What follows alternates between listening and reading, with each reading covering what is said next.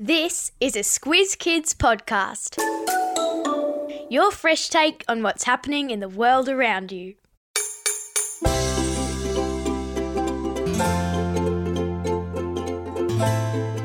Girls are more likely to do housework, less likely to go to school, and they're doing something about it. This is your Squiz Kids shortcut to girl power. The podcast where we dive into the who, what, when, where, why, and how of the big news stories. I'm Amanda Bower. And I'm Bryce Corbett. Bryce, the world is home to 1.1 billion girls under 18. Wow. And given that October 11 is the United Nations International Day of the Girl Child, Mm-hmm. it seemed like the perfect time to talk about where this phrase girl power comes from, Oh, yeah. why there's an international day for girls, Yep. what chores and weddings have to do with it, and Mm-hmm. how superheroes and sports stars are a sign of better times. Oh, sounds great. Now listen carefully because there's a quiz at the end. Amanda, I think I'm showing my age.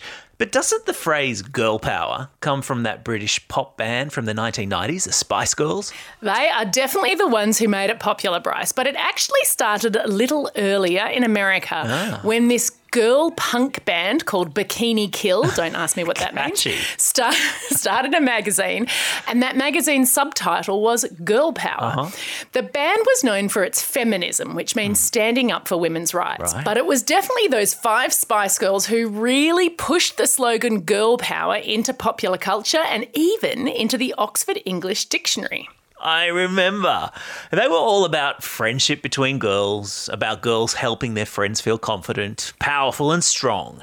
And it may or may not be true that I can sing the lyrics to every single one of their songs from the album Spice World, but that's probably not for now. Tell me what you want, what you really, really want. And there it is. Anyway, back to the Spice Girls. They made the phrase girl power a part of the popular culture, didn't they? Sure did. Nowadays, if you Google girl power, you'll find playlists, t shirts, organisations running workshops, sports, camps for girls. It's a really common thing to see girls being encouraged to seize opportunities and make the most of their abilities. So, if that's the case, why do we need an International Day of the Girl Child? Why? Okay, Amanda, the United Nations has dozens and dozens of international days. There's a day of Indigenous peoples, a day for biological diversity, a day against nuclear testing. Why do girls get one? Well, the UN says that these days are occasions to educate the public on issues of concern and fire them up to address problems. Uh-huh. There's been an International Women's Day since the early 1900s, and hmm. that tries to make things more equal between men and women. Yeah. But in 2011, the UN decided that it should draw attention to issues faced specifically by girls in their younger years.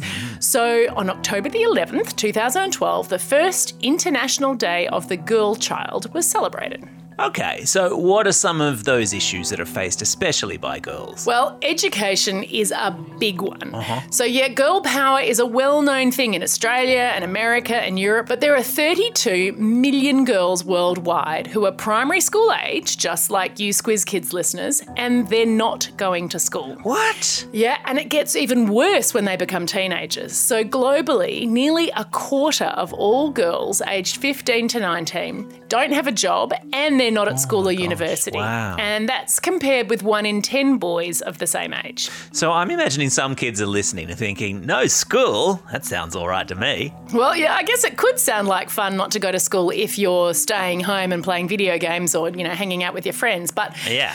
These primary school age kids who aren't getting educated are usually extremely poor and they're having to help their parents trying to scrape together a living, just put food on the table.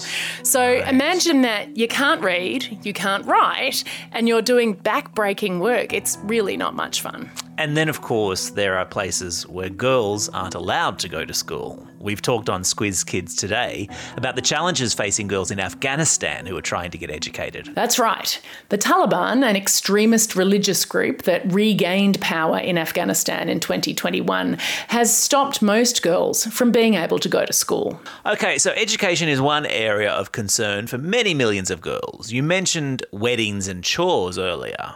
What do they have to do with the situation facing some girls today?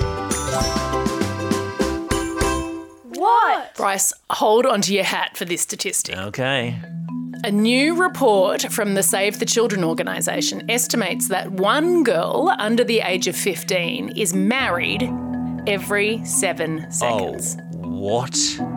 But that is really young, and every seven seconds, that is really often. Yeah, in the time we've just spoken, these last few sentences, at least two children have gotten married. Wow. Another way of thinking about that is that one in four women in the world today got married when they were still a child. But why would their parents let them?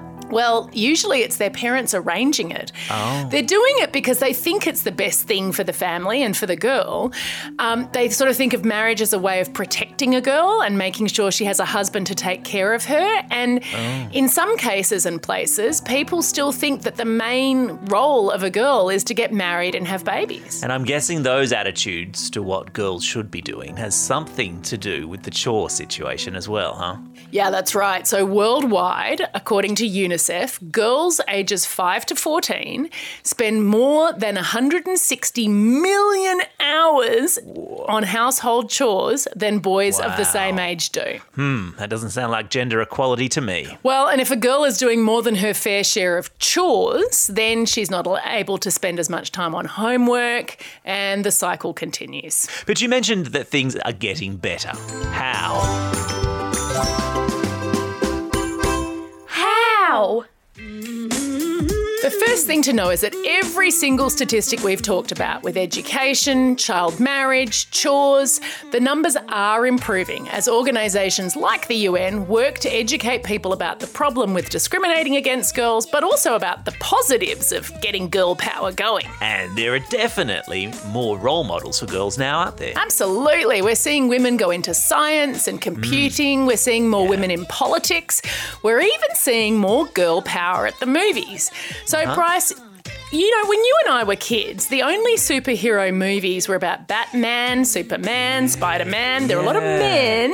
Yeah. And there were right. comic book girl superheroes just in the comic books, but they used to often be like the weakest in the gang, or they were Hmm. drawn in ways that drew a little more attention to their looks and their outfits than actually their characters and their powers. Yeah, you're right. So now.